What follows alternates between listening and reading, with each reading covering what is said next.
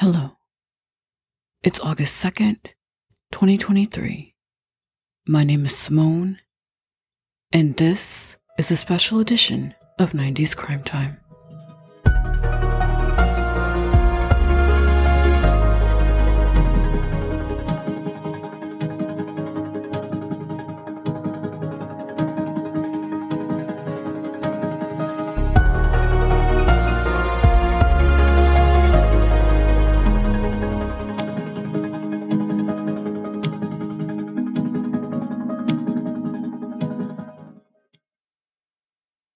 Hello, and welcome to a brand new special edition episode of 90s Crime Time. And if you're new to 90s Crime Time, welcome to the show. And why is this episode a special edition? Well, today's episode is what I like to call a mini-sode, which means this episode is going to be pretty short, like super short, almost maybe like a brief, uh, rather than a mini-sode. I don't know. It's going to be really short. That's the moral of the story. But I think this story will still be interesting to you all. I'll go ahead and give a disclaimer that today's mini-sode may be a little controversial to some because it has to do with a police officer and contains the subjects of domestic violence. So I'll go ahead and state listeners' discretion is advised. And with that, let's dive in to today's case.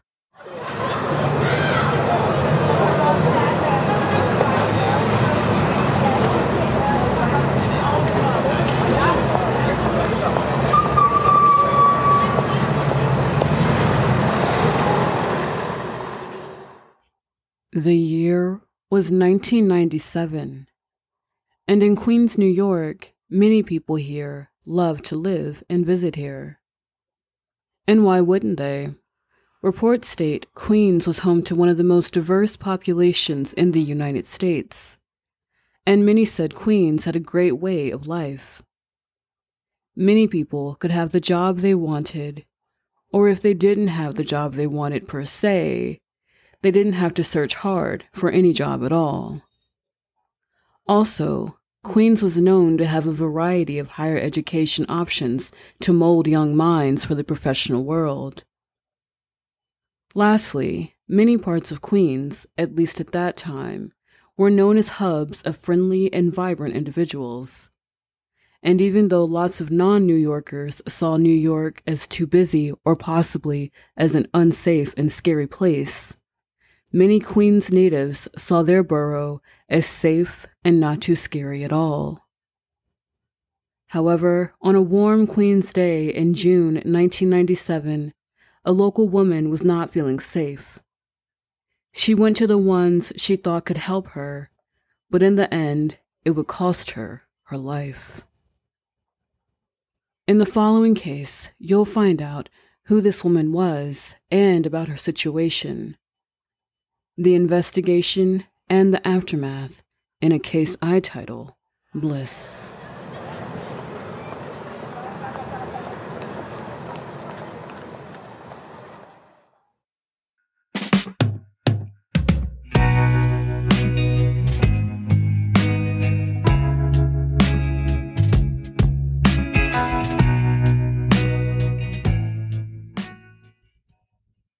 Back in 1972, in Queens, New York, a baby girl named Bliss Verdon was born. She grew up in Maspeth, Queens, and did well in school as she grew up. She went to a local Catholic school during her freshman year in high school, and while there, she was a popular girl with the staff and students. A report stated that many thought Bliss was so fun that she quote unquote made the uniform look cool. She eventually transferred to a school for humanities for the rest of her high school years, where she and other students were encouraged to express human thought and creativity. After she graduated, Bliss entered the State University of New York at Stony Brook, where she majored in anthropology and minored in African studies. And during her senior year, she spent some time in Ghana, where she volunteered for families in need. After she graduated college, she became a social worker. And even though Bliss's focus was to help people and learn more about the ways of the world, she also loved to have fun and hang out with friends.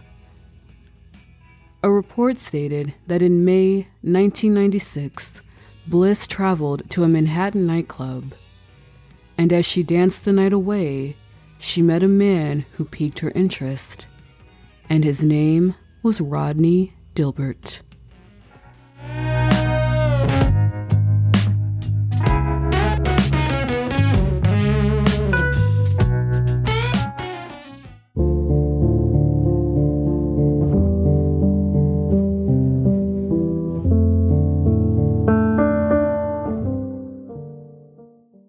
Not much is known about Rodney, but what is known is that in 1996, Rodney was 27 years old and was a Brooklyn native. He spent time in the U.S. Army and served in the Persian Gulf War. After his service, Rodney became a transit police officer in 1993 and moved to Staten Island near his brother, who was a highway patrolman. Reports state that when Rodney met Bliss, he was smitten, and she seemed to be very interested with him as well.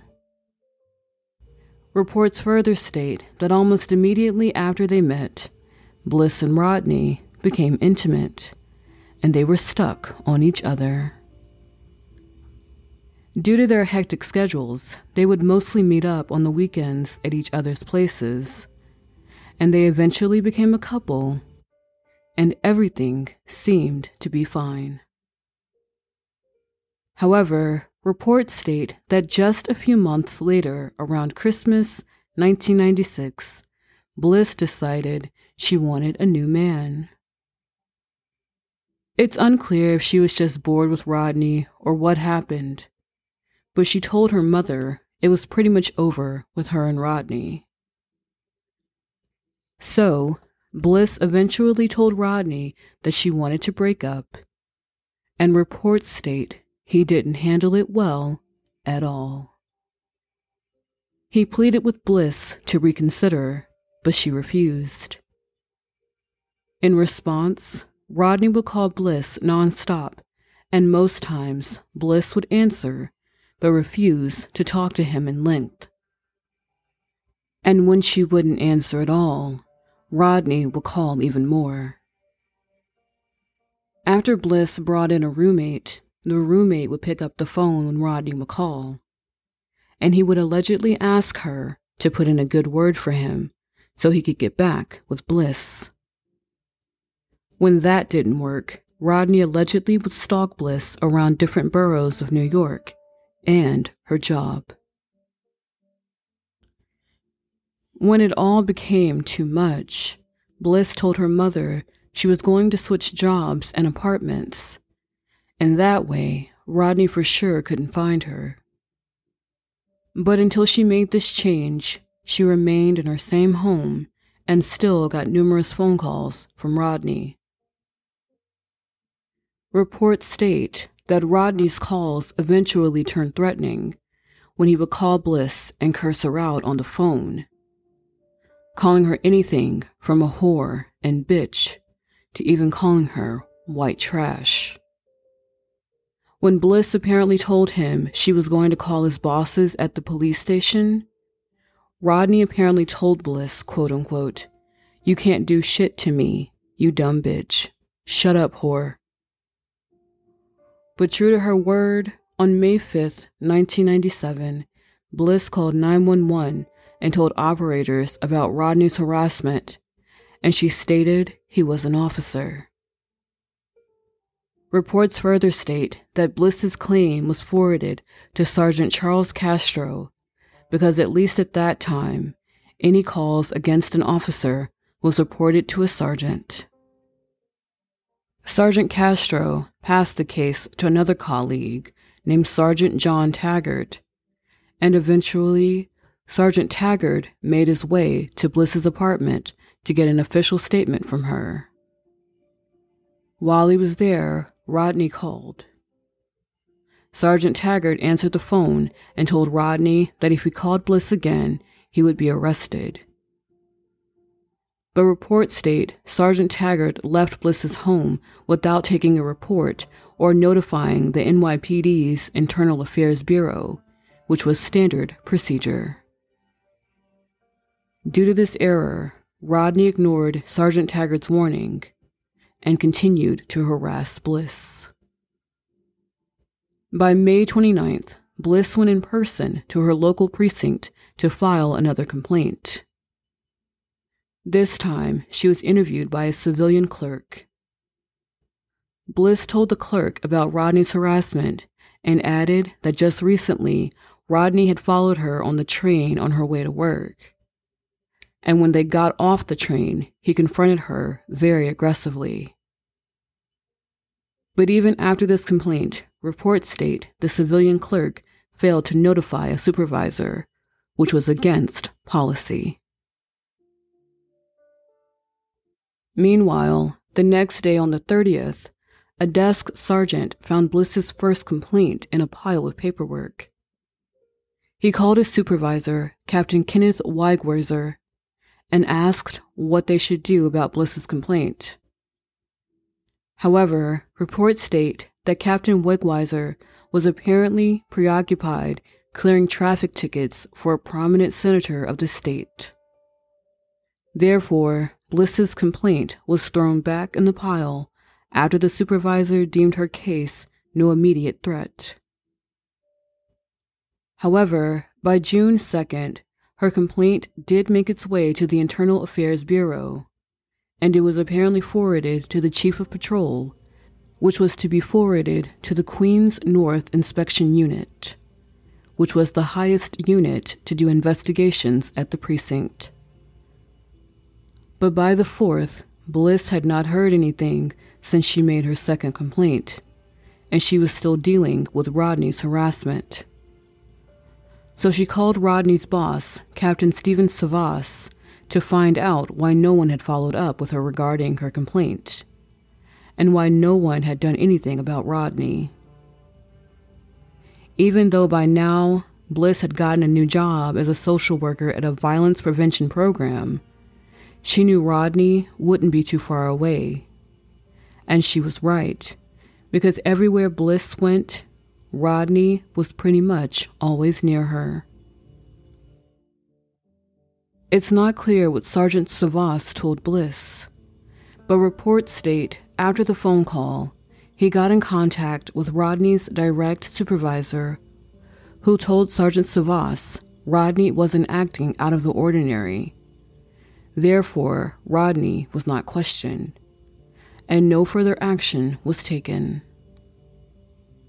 But the next day, on the 5th, Bliss's complaint arrived at the desk of the Chief of Patrol's office, but the complaint lingered for days in limbo. No one by this point took Bliss's complaints seriously. Five days later, on the 10th, at 11:15 a.m., Bliss's complaint was sent to the Transit Bureau Inspections Unit because Rodney was a transit cop. Hours later, a 911 call came in reporting two bodies laying near a payphone on Roosevelt Street in Queens. It was reported that a man had gunned down a woman who was using a payphone and then killed himself. When emergency personnel arrived, the victims were identified as 25 year old Bliss Verdon and 28 year old Rodney Dilbert. Upon further investigation, it was determined that after Bliss got done working a shift, Rodney called up with her as she was walking out of the building. It's unclear if Bliss saw him, but she did stop at a payphone to make a call, although it's unclear to who. Then Rodney pulled out his pistol and shot Bliss eight times killing her. He then put the gun to his mouth and pulled the trigger, killing himself. And what Bliss didn't get to see was that her case was finally assigned to a detective the same day she lost her life. After the murder suicide, Bliss's case outraged the public. Once it became known that she begged for help at least a month in advance before her death. It also caused outrage when it was reported that Captain Wegweiser allegedly put her case on the back burner to take care of a prominent senator's traffic tickets. Due to the scrutiny of how Bliss's case was handled, the NYPD announced that they had fired Sergeant Taggart, but no one else who came in contact with the case.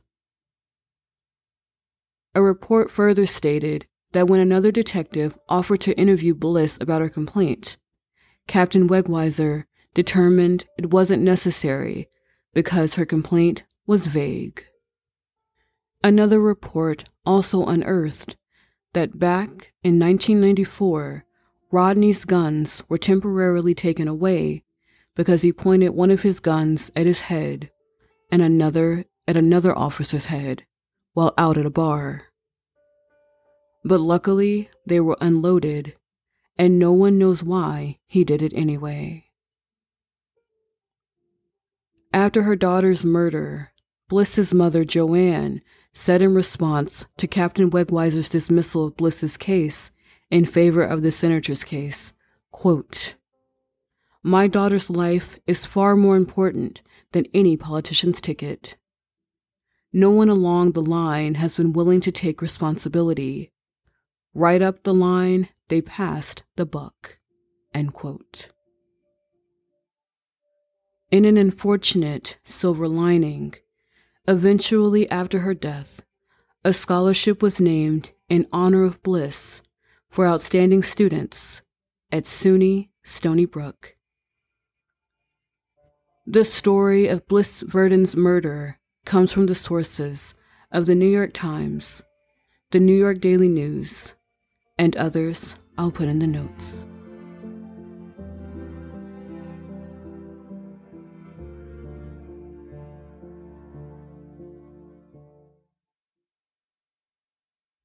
All right. I know that was a tough one, especially, uh, well, especially any cases with domestic violence. Um, I didn't want to be too controversial, but I had heard of this case, um, several months ago and I put it on my 90s Crime Time Instagram page. Um, and I didn't know much about it even then, but I kept researching. There's not a lot of sources on Bliss's case, but what I did read was very eye opening and sad, uh, at least to me. But one thing I want to say is that Bliss was definitely failed. And I think all the cops who, and the civilian clerk who were, who knew about this case or who worked the case should be fired, not just um, Sergeant Taggart. Now, this is not an anti-police episode. It's just what happened. And for me, I do think they, everybody involved should have been fired. Um, from Rodney's bosses, bosses to everybody involved. Um, I do think Sergeant Taggart did not do a great job either. I know he went apparently the same day um, to um, question Bliss about the case, but what apparently he told an interviewer that he didn't even know that Rodney was a police officer. But then again, I think he did. I don't know. I think he's just trying to save himself. I don't know. Um, because apparently, like I mentioned, every like a lot of these cases that are against police officers are given to sergeants, and I know that a lot of police officers protect each other, uh, especially if they're possibly going to be in trouble. And I'm not saying that's what happened. Maybe it slipped his mind that Bliss or uh, Sergeant Castro, who originally had the case, told him that um, Dil- uh, Rodney was a police officer and um, I think everybody, like I said again, should be fired, should have been fired um, for Bliss Verdon's murder. Not to be in trouble for the murder per se, because that was all on Rodney, but they did not do their job in protecting her, in my opinion. Now I know that if he had gotten fired and got a restraining order, I know that's just that's just a piece of paper, and he may, and you know, that may not stop him stopped him from killing Bliss anyway, unfortunately. But it would have seemed like they would have cared about her enough um, and held a fellow officer involved. Uh, a fellow officer to task, you know, held him accountable for what he had done, how he had harassed her all these months, um, just because she wouldn't get back with him and threatening her and calling her names and all this and that. And um, it's just, I think everybody should have been fired. And I don't know if Rodney actually found out about the complaint. Um, it was a sign finally on the 10th, the day of the murder suicide. So maybe that day before the evening of the murder suicide, he found out, and that's when he finally snapped and decided he was going to kill her. I don't know. I don't know if he was going to try to kill her before, uh, kill Bliss before he found out about the complaint, if he found out about the complaint but I, I don't know. And I don't know if Bliss, like I said, I don't know if she saw him um, when he ran up to her at the payphone and killed her. I don't know if she tried to call for help while using the payphone. I, I don't know. And I don't know, like I mentioned, why didn't anyone call the Bureau? Because that was standard procedure. The civilian clerk didn't call the Bureau. Um, the sergeants didn't call the Bureau. And let me backtrack. I read um, from the New York Daily News that Sergeant Castro originally had the case, but since he was going to divorce court or whatever, he felt like he didn't have time or it was going to stress him out too much. I don't know. But he handed it over to Sergeant Taggart, and I was like, "That's ridiculous. It's still your job. I've never gotten a divorce. I'm not a part of law enforcement, but I." That's still part of your job, sir. You were handed this case to look into it and you brushed it away because you're too stressed from divorce court. Like, come on now. And it's just ridiculous. And I don't know, maybe if they had looked into our case thoroughly enough, maybe they would have realized that Rodney was a transit cop um, and maybe put the case over to the transit unit early on if they had paid attention and not had, you know, just put her case under a pile of paperwork and got into it later because I know that a lot of cases that have to deal with domestic violence and a lot of cases that have to deal with fellow officers just get put on the back burner because they don't want to deal with it. I know, but it's just so stupid and ridiculous. And um also, when I went to the websites of Bliss and Rodney's Find a Grave, um, if you know what that is, if you don't know what that is, it's where people leave messages to people who have passed on. It's like a memorial site. And I went to Bliss's memorial site, and a lot of people left flowers saying how much they loved her and how she was literally, uh, she's lived up to her name, Bliss. Also, an interesting name, sidebar. Very interesting, lovely name, named Bliss. Um, and also, when I went to Rodney's, um, a lot of his people did great things, said great things about him as well. And I know people have families and all that stuff, but I was just like, wow, he literally killed someone and then killed himself. But I know people are tormented. But I still think maybe he should have been held accountable even in death, or maybe not say anything at all. Because um, one one post in his Find a Grave uh, memorial said, um, "It's always the hardest this time of year, the holidays, your upcoming birthday, the reality and sadness that as a big sister, I'll never see my little brother again. Know that my heart has never stopped aching for a life lost. So unfortunately, love you.